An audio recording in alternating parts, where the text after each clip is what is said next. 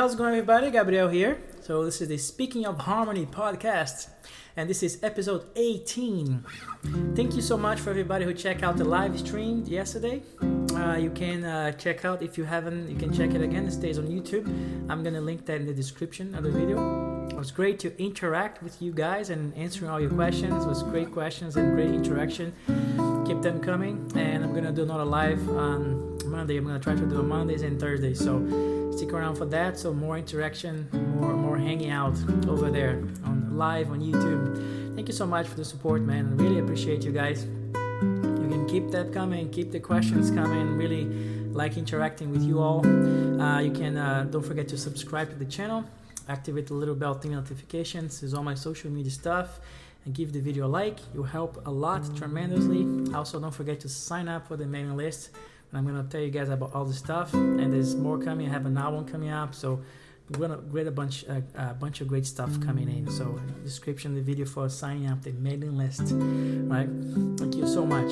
So we're talking about some other things that I'm doing harmonically all the time pertains to like resolutions and cadences and stuff like that. Um, you know, uh, I got a question a few days ago of like you know talk about like non-harmonic, non-diatonic kind of progressions and stuff like that, which is something I use all the time. But like, is there a rule for that, or how do we deal with that, right? Because uh, basically, you know, if you have a, a, a very clear like tonal kind of sequence, like you know. Uh,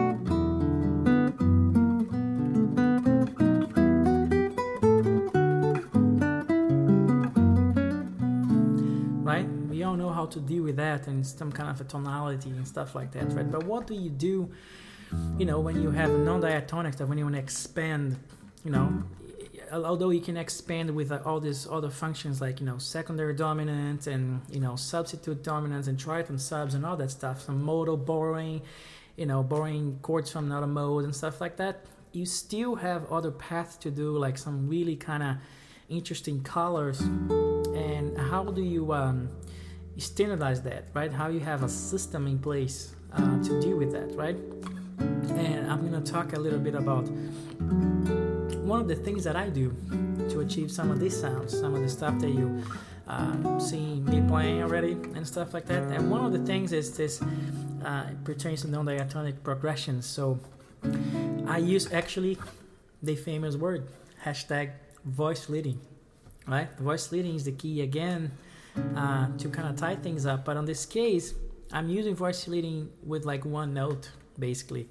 I mean, listen, I'm paying attention to one note and just taking one note and use as some kind of a, a reason to go to a certain area, you know, a certain chord that not necessarily is part of, um, you know, that key or, or even like some borrowed tonalities and stuff like that, right? So I'll give an example. So for instance,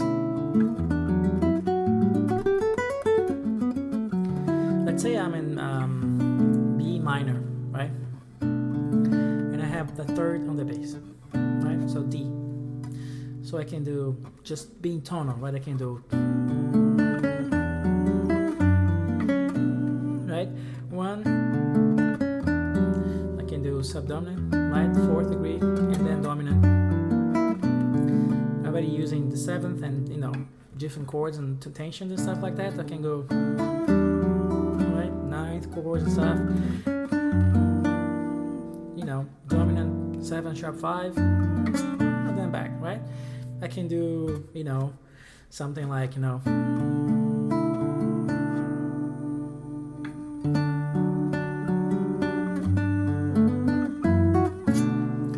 I'm still kind of inside a tonality, right? When I'm doing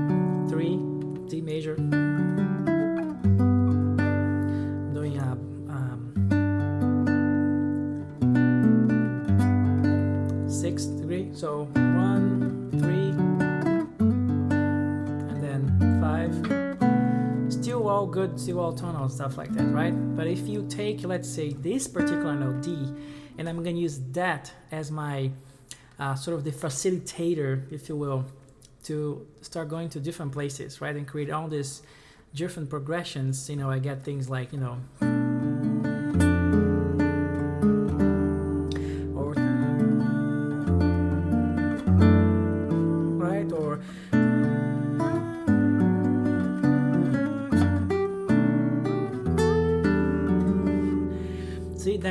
Is acting like, you know. Okay, was one note somewhere, right?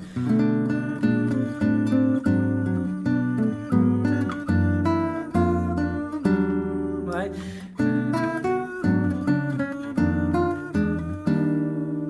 Right, I went to E flat major, so like in B minor, like you know, we can analyze weirdly and, and come up with all what really happened in terms of um, harmony and explain all that. But in a later uh, moment, I'm just being sort of guided by this note. Basically, that's it. That's all I'm looking for. I'm looking for places where I can land this note that makes sense, that connects with the chord I was playing, right? So I can create this whole, you know, progression, you know.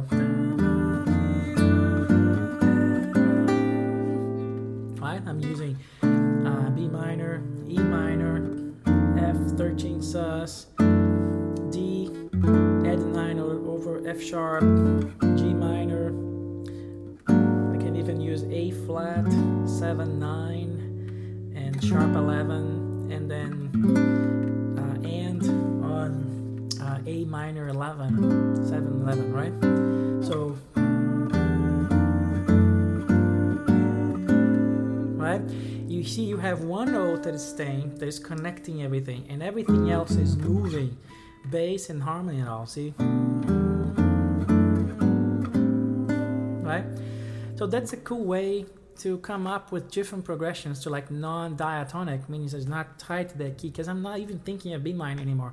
I'm not thinking of that key. I'm thinking of color right? And that's an important word. Remember i talked i think it was like second episode or something that when you have color, when you have uh, chords with more notes with upper structure chords 7 9 11 13 chords you end up going to a territory where you lose some of the voice leading capabilities that a triad has because of the inversions you know how that goes right uh, i use a brazilian choro example to show that so, and then I told you guys that I try to live in the middle, right? Still kind of drawing from both. So this is and and trying to like uh, find unifying principles that kind of let me draw from both. So this is one of them right there, right? This is one of them. Having one note to do the voice leading, take one note and find relations. So I'm like sort of transiting through like very non-diatonic chords and stuff like that. Um, but I'm using that note as the as the facilitator, if you will, right, to kind of connect everything. So this is a good example, right? You can, for instance, use um, this principle to, to come up with different resolutions that you weren't expecting before. So, for instance, I was kind of messing around with sort of diminished sounds and dominant diminished sounds. I was uh, that's when I before I started the vlog, I was uh, this, this podcast. I was on uh, my friend Yana Cristala's. Um, podcast on his own, and, and, we were talking about this diminished resolutions and stuff like that that I was using all the time. And I'm, I'm linking the episode here so you can check it out. Um, so I was taking this example of this sound that I have been really kind of like enjoying lately. You know, that kind of dom- dominant diminished sound, and that kind of falls under the symmetry, right? They can kind of go around, right? So I was showing him that I used this on a song of mine. This really cool cadence that showed up just naturally because I was following that principle. I wasn't thinking of a tone or a key or anything, right? For instance, I have uh, E, uh, 7, E7, uh, 13, flat 9. So it's even E7, flat 9, 13 sound, right? Which is that sound. You know, would expect me to just go, if this is a 5, right?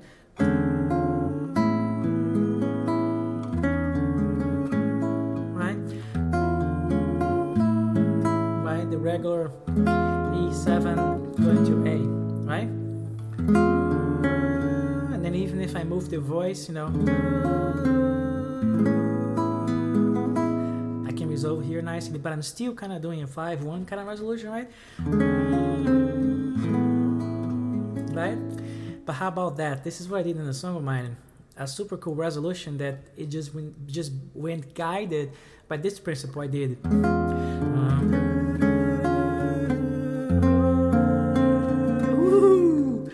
about that. Is beautiful, right? So what the hell did I do here? I did E7 flat 9 13 raise the 13 back to the uh, flat 13 and use that note to connect me to a totally different chord. So this is a B flat major added ninth with the with the fifth in the bass. See, I have this sound, right? Uh, B flat, major ninth, right? The uh, sorry, major nine added ninth, right? The triad plus the added C, right? So that's the inversion I use, right? The third, the root, the added ninth, and the fifth here. So my bass still actually did a nice voice leading, see? Went up and the melody went down. See the voice leading principle again happening, but I did that with a super weird resolution, right? You don't expect me at all to come here, right? I did. That's a super cool one, right? So you can take that just this shape, this principle, you know, this this shape that I was using to go to so many places, right? Right? I can even explain that easily with the substitute dominant on this one, right? But just as a principle of color, like so I was practicing the other day, I came up with this exercise, just an arpeggio exercise of this shape. You know, you can take that and experiment yourself, you know, which is this uh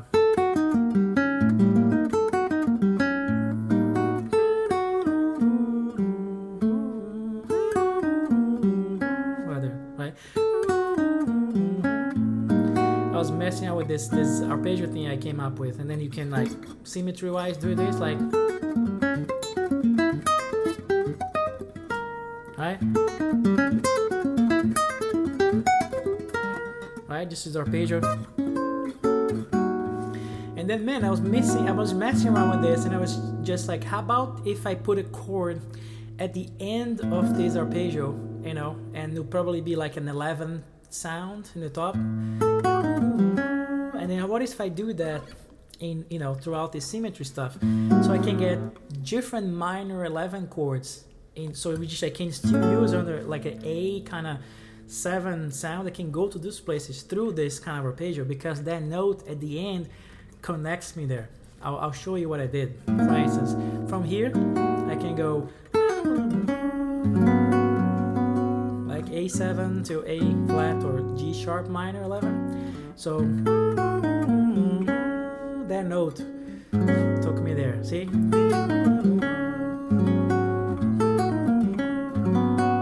Right? So if I take that route and in the symmetry go here I can do the same thing. So I went to a B minor 11 sound. Beautiful right? And if I keep going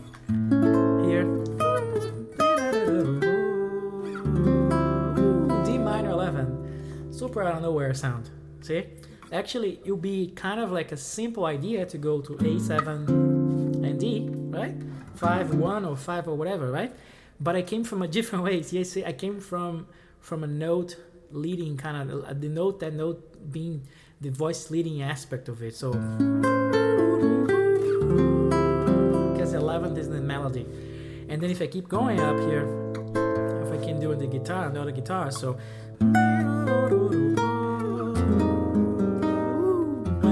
F minor see?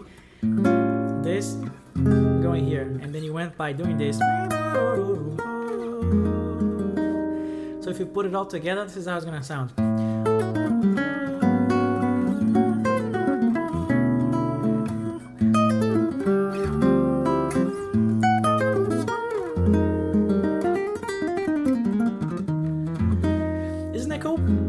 So experiment with that and see what kind of solutions you can find. Because you can take, you know, any shape, whatever. So whatever any note you can take, that note will be the voice leading aspect of it. You know, sometimes you can achieve voice leading by the bass going up and you know you can use contrary motion or oblique motion stuff that we you know have been talking in um, past podcasts but even if you're just going to weird voice leading but that note connects that note is acting as the voice leading aspect of it so that's a cool that's a cool way to do actually to achieve uh, non-diatonic progressions right stuff that's not tied to a key because i'm just not thinking of any keys i'm thinking of color right and voice leading of course right so experiment with that and see what you can find. You know, what kind of sounds you you can you know some. It'll be great to hear what you guys suggestions also what you think works as well.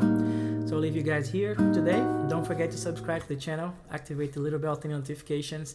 This is all my social media stuff. Don't forget to sign up for the mailing list. And I see you guys in the next episode. Thank you so much.